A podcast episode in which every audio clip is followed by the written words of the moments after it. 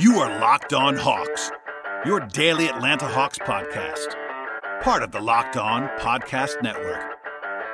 Your team every day.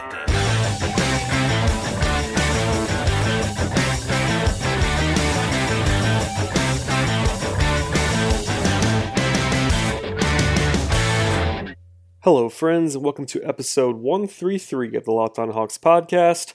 I am your host, Brad Rowland, uh, coming to you live uh, very, very late on this Thursday evening. The Atlanta Hawks uh, had uh, one of the most fun performances of the season that took place in the fourth quarter from Tim Hardaway Jr., and they basically went out and uh, stole a win over the Houston Rockets by a final score of 113 to 108. Uh, I will confess, throughout the fourth, the beginning of the fourth quarter, I was making notes for this show as if the Hawks were going to lose this game, and that makes a whole lot of sense because of the fact that Atlanta trailed by 20 points with about eight minutes left in this game. And at that point, I mean, the win expectancy for the Hawks probably had to be less than 5%, uh, given the fact that they were playing against a Rockets team that uh, is probably better by every metric than the Hawks, and because the team is playing on the road, uh, James Harden, the presence of him just in, in general, et cetera, et cetera. This is a very, very tough spot for Atlanta. And from there, it was all Tim Hardaway Jr. Uh, Hardaway Jr. finished the uh, game with 33 points, a career high for Tim in this spot on 12 of 18 shooting, 4 of 9 from 3, 5 of 7 from the line, 6 rebounds and 3 assists in a game, uh, sorry, a starting lineup um, high, plus 14 from Hardaway Jr. He had 23 points in the fourth quarter, including uh, basically uh, all of the key shots down the stretch for Atlanta. He had a massive dunk when the Hawks had taken the lead. Uh, that actually became sort of the uh, the headliner, at least in terms of national following, just because it was a uh, a poster worthy display from Hardaway Jr. Uh, on Clint Capela and Ryan Anderson of the Rockets. But it was his shot making throughout the second half and throughout the fourth quarter that really buoyed Atlanta to this victory. And shout out to Tim Hardaway Jr. if you were a longtime listener of the podcast podcast, you would certainly know that I have uh, not always been the biggest. Uh, the biggest supporter of Hardaway Jr.'s, but uh, obviously there's nothing to uh, detract from him in this particular spot. He was fantastic in this game, really throughout, but especially in that fourth quarter. Uh, arguably the best quarter that any Hawk has had uh, offensively this season with 23, and his, you know, his, obviously his career high with 33 points in this game. Cannot overstate just how important he was. And look, the entire fourth quarter uh, at least the at least the big part of this run um, that actually that finished the game out with a victory for Atlanta was done without Paul Millsap and Dennis Schroeder on the court. Uh, the Hawks were going uh, with a with a lineup that actually was working, and uh, Bud credit to Budenholzer, he he rode the lineup that had been working and that engineered the comeback uh, that included DeAndre Bembry and Dwight Howard and Malcolm Delaney, etc. in that lineup, and uh, ended up being the right button to press on this particular evening. obviously, there's more to talk about in this spot, but that, that of course is the headliner, and that Hardaway was the big key, but but we'll talk about the game uh, at least on you know on a more in-depth scale now. You know, getting things going early on. Uh, Dwight Howard, this of course was supposed to be the headliner. Was was Howard returning to Houston for the first time uh, in, a, in, a, in a Hawks uniform? Obviously, the Hawks did play against the Rockets early in the season. That was a home game. This is his first trip back to Houston. He was booed reportedly by those who were in attendance. Mike Conti at 929, uh, Chris Vivlamore, the AJC reported that um, before the game began. But uh, the Rockets also blessed Hardaway. I mean, sorry, Howard. Um, I have Tim Hardaway Jr. on, on my mind at this point in time and for uh, for good reason. But uh, Howard uh, Howard was given a uh, an in-game tribute video by the Rockets that was apparently well received, and he got an, an ovation at that point, which is which is fitting. You know, Dwight did not leave Houston under the best of circumstances, but at the same time, he uh, was quite good there and uh, led helped helped alongside James Harden lead those lead the Rockets to a couple of 51 seasons. So. It, good to see him. Good to see them at least praise him at that moment, even if they were booing him upon arrival. And uh, Dwight actually had a big game here statistically. He finished the night with 24 points and 23 rebounds. Uh, on any other night, really, that would be uh, the lead story, just his performance uh, on the stat sheet. Uh, in 37 minutes, he was 11 of 13 from the floor, made two of his three from the free throw line, had two block shots. Uh, Nate Duncan during the spot during the game, and I, I, believe I actually echoed him on Twitter on this. I thought I thought Dwight was just okay, if if, if even that defensively in this game, but he was fantastic on the glass, obviously, with a game game high and 23 rebounds. Uh, just for a little bit of context there, the the Rockets' entire team had 38 rebounds in this game, and Dwight had 23 rebounds. So, uh, obviously, an outstanding performance there, and the Hawks did a great job in keeping Houston off the offensive glass Atlanta rebounded 80%, 87% of Houston's misses, which is a fantastic number. And uh, Dwight was the biggest key to that was with 18 defensive rebounds in the spot. So a huge game from Howard. Uh, elsewhere, obviously besides Hardaway and Howard with, with two big keys, but DeAndre Bembry, uh, big storyline here. He played a lot of minutes here, played 21 minutes, played in the first played in the first quarter for the second straight game. Thabo Sefolosha was out of the lineup for the Hawks, and that proved to be a huge thing defensively for Atlanta. And they really struggled a lot, at least in a, lot, a, a large portion of this game game without Thabo defensively. We'll talk about that in a second. But Bembry was uh, buoyed into the lineup as a result, and he uh, capitalized in a big way. Had 10 points, was plus 16, four rebounds, and two assists. Was five of six from the floor.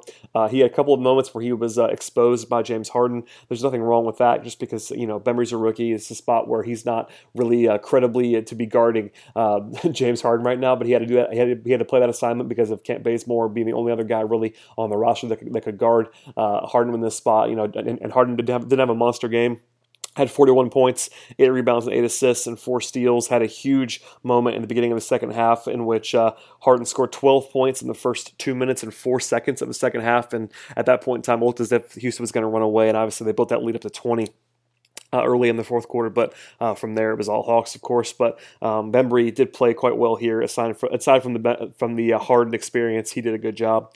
Uh, Malcolm Delaney had a very, very weird game. He was a game high plus 22, but Delaney was 1 of 10 from the floor and 0 of 3 from 3. Uh, he did provide a steadying hand and played some good defense in that fourth quarter. Had, f- had five rebounds and four assists and two steals, but obviously very, very odd to see a guy shoot that poorly and still have a plus 22. But he was on the court for that entire run down the stretch and uh, was a steady influence, to be sure.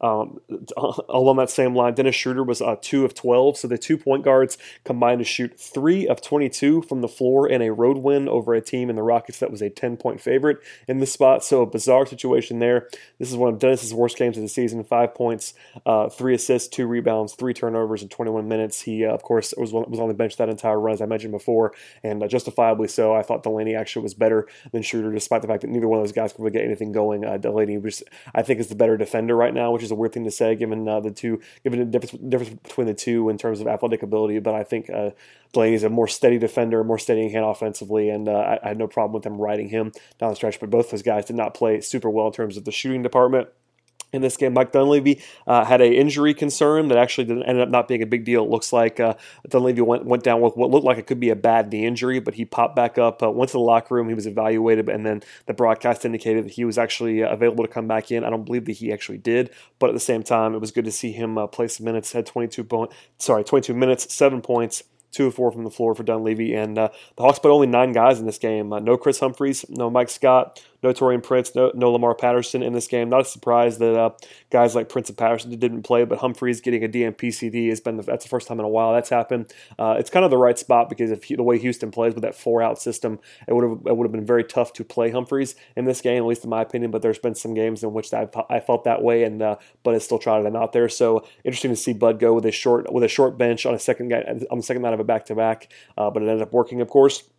The other bench player, Mike Muscala, nine points and eight rebounds and two blocks. I thought he played quite well actually in 20 minutes, despite the fact that he missed all three of his three point attempts. I thought Muscala was a steadying influence, and uh, also, you know, there was a little bit too much of the uh, lineup that I, I, I do not like very much with Muscala and Howard playing together. Muscala playing the power forward spot, but Moose was uh, spry in this game. I thought his defensive ability was uh, quite quite good here, and being able to get out on the perimeter and when, when necessary, he did a good job.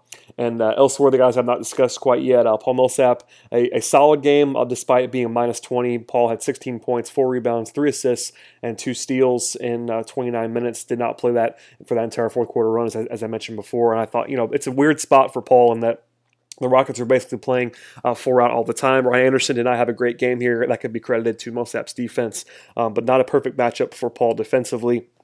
Offensively, I thought the Hawks probably should have gone to Millsap more often in that first half, but uh, when they did, he was pretty solid in this game. Uh, sort of a run of the mill game, not not terribly impressive from Paul, but uh, decent enough. And uh, Kent Bazemore finally had the assignment on uh, James Harden throughout the night. He actually was plus eight in his 31 minutes, which is a good, probably usually a good sign. Seven points, six assists, three rebounds, and two steals for Bazemore. I thought he did a fine job on Harden, which is something weird to say considering Harden did have 41 points again on 10 of 23 from the floor, five of 12 from three, and 16 of 21 from the free throw line. As I say, with a with a, with a bit of of a laugh there. Uh, the Hawks are usually quite good, uh, one of the top five teams in the NBA, keeping the the opponent off the free throw line. But with James Harden, sort of all bets are off. Uh, Houston attempted 33 free throws in this game, 21 for Harden, who almost attempted as many free throws as the entire Hawks team. Uh, the Hawks attempted 23. But uh, again, going back to Bazemore, I thought his defense was quite was quite fine here. There's only so much he can do, and uh, he was really the only guy on the roster tonight that I thought uh, has the craft and athletic ability combination to really give Harden any sort of problems. You know, Bembry is a good athlete and uh, gave you know physically is a decent matchup for Harden, but uh, you saw the veteran tendencies of a guy like Harden, who's uh, extremely smart in drawing fouls and getting to the rim. he took advantage of, of Bembry on a couple of occasions, and without Sefolosha in the lineup, it was a huge loss to go without Thabo. I said that before the game. I meant it for sure on the on the defensive end of the court. Uh, I don't think Harden would have been able to do what he did at least in full if Sefolosha was available. But at the same time, I have no problem with the Hawks taking it easy on Sefolosha. The report um, from Olivia Harlan yesterday that said that uh, Sefolosha thought he you know probably shouldn't have played on Friday, and it's good. You know, it's always good if there's any uncertainty to give him another another couple days off. The Hawks do not play again until Saturday at home against the Orlando Magic, so Getting a win here without Sefolosha is huge, of course. Um, there's lots of other stuff to get to. You know, as a, as a team, I thought the defense was okay in the spot. You know, the first the first quarter it was quite ugly. The uh, the Rockets scored 32 points. They also scored, scored 36 points in the third quarter. A lot of that third quarter production was just Harden going nuts at the beginning, as I referenced before, with 12 points in the first two minutes. And after that, it was pretty reasonable. Uh, on the night, the Rockets scored only 101.1 points per 100 possessions, which is tremendous uh, in terms of uh, being able to hold a team that's as good as they are to that number. A lot of that was the fourth quarter. The Hawks outscored the Rockets 40 to 22 in the fourth. Uh, you know, 23 of those points coming from Hardaway Jr., but still 17 elsewhere. And uh, Atlanta was fantastic here. But defensively, aside from Harden and uh, Clint Capela had had some uh, opportunities to score. Capela had 22 points and nine rebounds on 9 of 11 shooting. That's kind of uh, kind of illustrates just a little bit of what, what Nate was saying and what I was echoing about Howard's defense in this spot. I was, thought I was not great, but elsewhere, Tre- Trevor Ariza, one of 12 from the floor, one of 10 from three. He was contested throughout the game. Eric Gordon, who's been fantastic, probably sixth man of the year right now, had an off night, you know, 4 14 from the floor, 2 of 10 from three uh, off the bench for Houston. Sam Dekker, one of five. He's been pretty good this year. Did not was not able to get anything going, et cetera, et cetera. So I thought the defense was good uh, for the most part. The offense was a hit and miss. Obviously, uh, there were some things that uh, the team did quite well on the offensive end of the court, uh, headlined by, of course, Tim Hardaway Jr. down the stretch. But um, offensively, in the first half, uh, the Hawks had a sub 90 offensive rating, and they had 13 turnovers before halftime. That's not going to get it done most of the time. You know, and digging a 20 point deficit against a team as good as Houston is normally a death sentence. So the Hawks should be uh, very, very lucky to escape with this win. I don't think uh, having that performance from Hardaway Jr. is going to happen very often. He's had a couple of those explosions this year, but this was probably the best quarter of his of his life at the NBA level, and there's nothing wrong with that. Of course, he had to, he had to get it done, and the Hawks, this is this is a great win for the Hawks. But uh, I think it's probably good to acknowledge this, this is this is a spot where the Hawks probably should not have won this game, and they and they really needed that kind of explosion from Hardaway Jr. to get a win, but they got it. So that's kind of all that matters. I'll take the positive tact on this performance. Uh, as you might imagine, I've caught a lot of heat on Twitter even before I started recording this podcast late on Thursday night about Hardaway Jr. And I get it. Uh, the conversation has moved towards the uh, you know the Hawks winning the trade, et cetera, et cetera, stuff with Hardaway Jr. I would I would I would point out just a little bit of a cold water that uh, he shot seven of 26 in the two games before this, including the uh, the 0 of 9 from three game that we talked about against the Knicks on a previous podcast. So uh, Tim's going to do this. He's going to have some monster games. We've seen it. We've seen a handful of them this year where he's had 20 plus points. Again, this is a career high for him at 33. He's had a couple of games where he's almost shot the Hawks out of some games. Um, so you know, I, it's kind of what you get from Hardaway Jr. I don't think this this performance necessarily you know solidifies him as this like starting level shooting guard moving forward, but He's been good this season. On the whole, the shooting has been questionable. Uh, before this game, he was shooting 34% from three again on the year after a couple of rough nights, and was you know a good a good shooting game here. For, you know, four of nine from the from three point land, but really the most the most of his damage has come inside the inside the three point line this season. He was eight of nine on two point shots in this game, which is a little bit more in line with what he's been doing all year long. And uh, again, credit to him, credit to Tim, who's uh, definitely a uh, an above average offensive player at this point in his career, which is uh, something that's we couldn't have said. Even a year ago at this time, so he's come a long way. Uh, I, I, would be I'd be a little bit skeptical, especially for those fans who dialed in this game uh, because it was a TNT national television game. There was a, lot of extra eyeballs on this game, and I would I would I would warn against that. Uh, just expect this kind of stuff from Hardaway Jr. on a regular basis. Uh, he's probably good for you know five or six six games a year, but uh, the, the baseline is a little bit lower than what we saw on Thursday. That's all I'll say about that. And for the most part, though, credit to Tim for a monster game here. That's going to kind of do it for the uh, game wrap up. I do want to look ahead a little bit, given this is the Friday show to the Saturday game. The Hawks play the Orlando Magic on Saturday on Saturday night at Phillips Arena.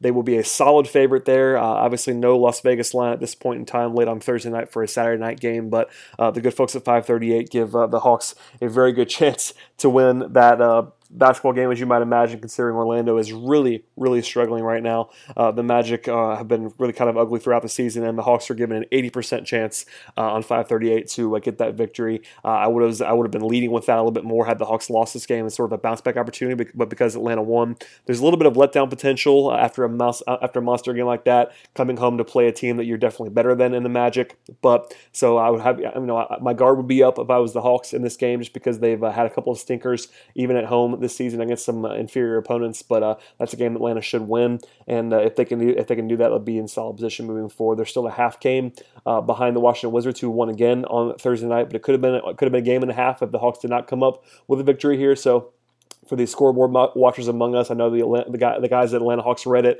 uh, have been uh, watching the scoreboard for quite some time now. So there's a little plug for those guys. Uh, check them out, of course. Um, but yeah, this is a, a, again a great night for the Hawks, a great victory, something to be said for uh, coming in the same city that will host the Super Bowl with Atlanta Falcons in just a couple of days as well. This will be the last time you hear from me until after the Atlanta Falcons play in the Super Bowl. So uh, rise up. We will hope. Uh, we, we, will hope at least for those of us that are Falcons fans for a victory on Sunday on Sunday night. If you uh, hear me on this podcast uh, on Monday morning.